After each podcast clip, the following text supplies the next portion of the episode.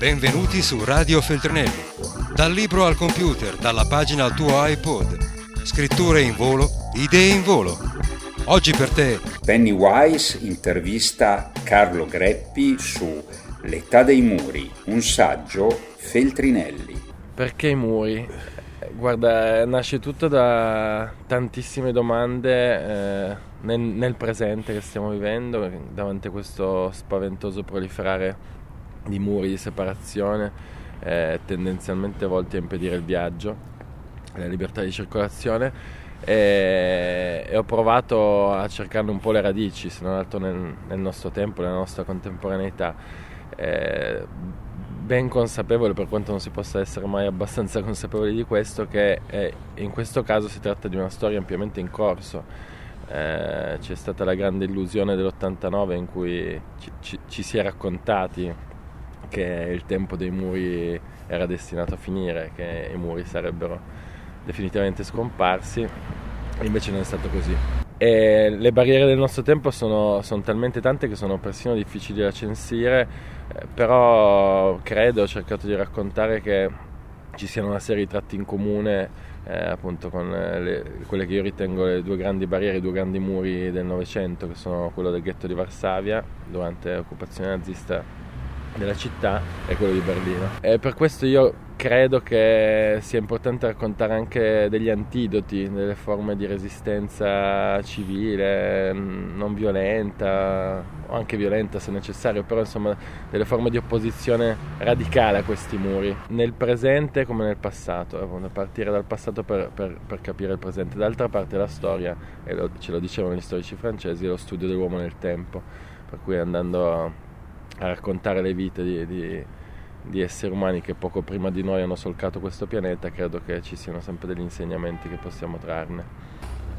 E visto che parliamo di storia di uomini, ma soprattutto di uomini e di uomini nel tempo, la tua storia, la tua, le, la tua età dei muri, eh, è veicolata da quattro personaggi, da quattro personaggi ben selezionati, da quattro personaggi molto interessanti, alcuni dei quali sono molto conosciuti, altri un po' meno sei andato sicuramente a pescarli nella nicchia.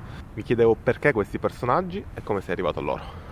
Allora, i quattro personaggi sono uno storico, un fotografo, un attivista e un musicista. E I loro nomi sono Emanuele Ringelblum, Joe J. Heidecker, John Runnings e Bob Marley. Eh, il quarto è sicuramente il più conosciuto.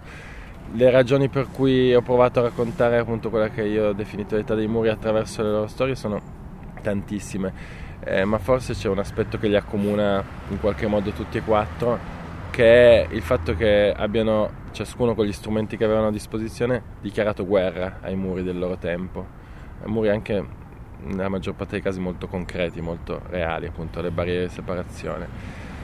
Allora, la storia di Emanuele Ringelblum è una storia incredibile eh, che chi si occupa di storia della Shoah e del Novecento conosce non è, non è, conosciuta a sufficienza, per cui ho provato appunto a riprenderla in mano.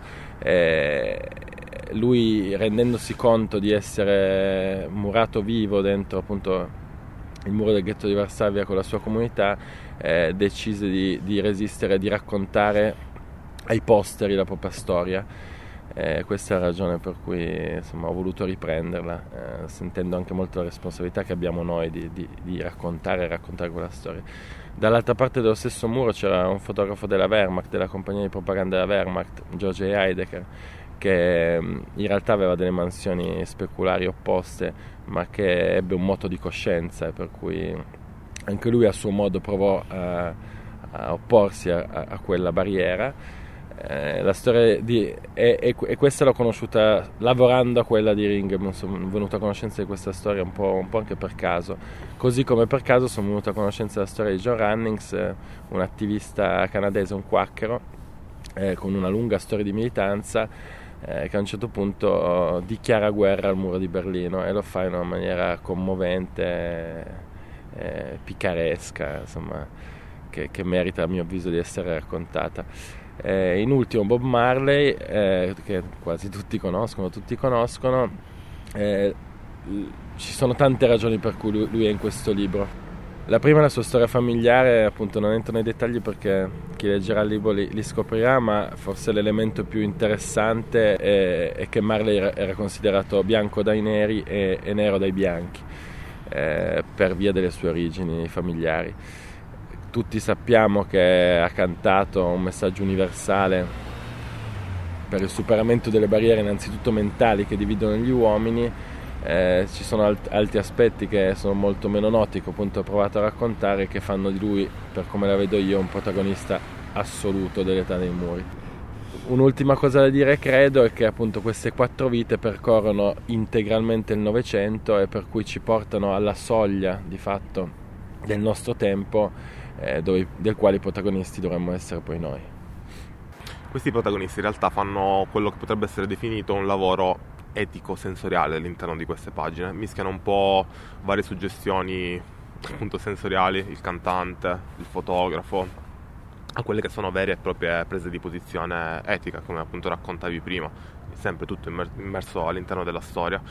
Mi chiedevo in una dimensione fatta di muri, muri che eh, in quella dimensione appunto etico-sensoriale cambiano sempre faccia, diventano quei luoghi in cui nascondersi, quei luoghi dai quali ripararsi, quei luoghi eh, che opprimono, quei luoghi che diventano vere e proprie barriere claustrofobiche e sono eh, muri e sono sensazioni che ci regala la storia stessa. Mi chiedevo quindi oggi, secondo te, eh, cosa ci sta regalando la storia? Ma la storia del Novecento credo che paradossalmente, appunto, pur essendo stata un'epoca anche molto buia, eh, ci regali un bel po' di speranza eh, in questo clima di, di, oppressione. La cosa che, che credo di aver capito, appunto, lavorando in questi anni a questo tema, è che ogni barriera ci protegge, almeno in teoria, e allo stesso tempo ci rinchiude. E con questa retorica identitaria nativista, appunto della chiusura che sentiamo quotidianamente, eh, spesso prevale, almeno in me, in tante persone che conosco e stimo, appunto il senso di, di oppressione, di sentirsi perduti. E invece eh, dare un po' di profondità appunto a questa epoca e vedere che in passati ben più difficili del tempo che stiamo vivendo c'è stata gente che si è veramente rimboccata le maniche e come dicevi prima eh, ha fatto di una militanza etica il timone della propria vita per, immaginando un mondo completamente diverso eh, senza barriere fisiche e, e, anche mentali a me ha regalato molta speranza. Eh, credo che alla fine ci sia un messaggio di, eh, di speranza appunto di, eh, dobbiamo avere ancora la capacità di immaginare un mondo diverso raccontando appunto la storia per esempio di come il muro di Berlino è venuto giù, ci si rende conto che eh, tutto è possibile, è estremamente retorico, me ne rendo conto, ma fino al giorno prima chiunque avrebbe pensato che, e chiunque pensava che il muro di Berlino sarebbe durato in eterno o comunque altri decenni se non secoli e poi da un giorno all'altro eh, è venuto giù. A un certo punto dici che nell'età di muri le parole devono essere svuotate per forza di significato. Nel tuo libro le parole forse più suggestive, più profetiche durante la lettura risultano forse quelle di Marley, forse per un discorso di vicinanza, forse per un discorso culturale, ce l'abbiamo forse più dentro. E siccome questo è un libro che ha una dimensione narrativa, mi chiedevo dove finisse lo storico, dove iniziasse il narratore vero e proprio, quali scelte hai dovuto fare per dare valenza, per dare significato, per dare contenuto, per dare forma a quelle parole.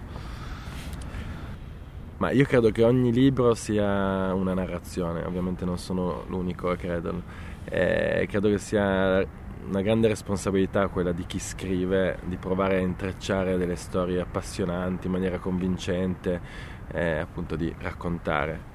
Ragion di più se le storie che racconti sono vere, eh, come il caso della, della, storia. Io prendo questa sfida molto sul serio, ovviamente non sta a me dire se, se, se sono riuscito o meno, ma, ma credo appunto un, tu, chiunque scriva abbia questa responsabilità anche banalmente del montaggio, di, di provare a intrecciare eh, la sua storia e le sue storie in maniera convincente. Ehm, da lettore peraltro insomma mi nutro quotidianamente di, di narrativa e non potrei farne a meno. Eh, siamo tutti influenzati dalle serie che guardiamo, dai graphic novel che leggiamo, dai romanzi che leggiamo. No, in più rispetto a quello che dicevi penso che sia fondamentale tentare di riappropriarsi delle, delle parole, de, del significato delle parole, eh, raccontando e, e tornando appunto ai fatti, banalmente eh, viviamo in un proliferare di eufemismi per cui nessuno chiama più le cose col loro nome o addirittura distorce il significato delle parole eh, e i muri in questo sono parecchio esemplificativi, eh, sono molto rari eh, i leader politici per esempio che chiamano i muri col loro nome. Forse non è un caso che Trump sia uno di questi, eh, dei pochi che lo fa forse anche per la ferocia esplicita della sua proposta politica, che è una proposta di rottura di esclusione totale, totale dell'altro. Io credo che il compito degli storici, dei narratori, di appunto, chiunque fa cultura sia innanzitutto quello di ridare il significato alle parole, di insistere su, su quello che diciamo, su come lo diciamo e sul perché lo diciamo. Senti, per arrivare un po' in conclusione a tutto quanto il discorso, eh, quando in quarta di copertina si dice che quando il muro di Berlino crollò si pensava che fosse finita un'epoca. In realtà quell'epoca è iniziata in quel momento, c'è stato un inizio. Ho ripensato a Tabucchi quando diceva che noi siamo tutti bravi a costruire muri, ma siamo soprattutto molto più bravi a costruire muri invisibili. Io da una lettura del genere e dalle letture in generale cerco sempre un antidoto. Secondo te qual è l'antidoto a questa invisibilità che c'è al momento?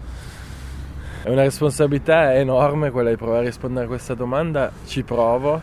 Eh, io credo che dobbiamo innanzitutto smettere di sentirci sconfitti, eh, annichiliti e appunto anche invisibili, eh, smettere di credere di non, di non contare.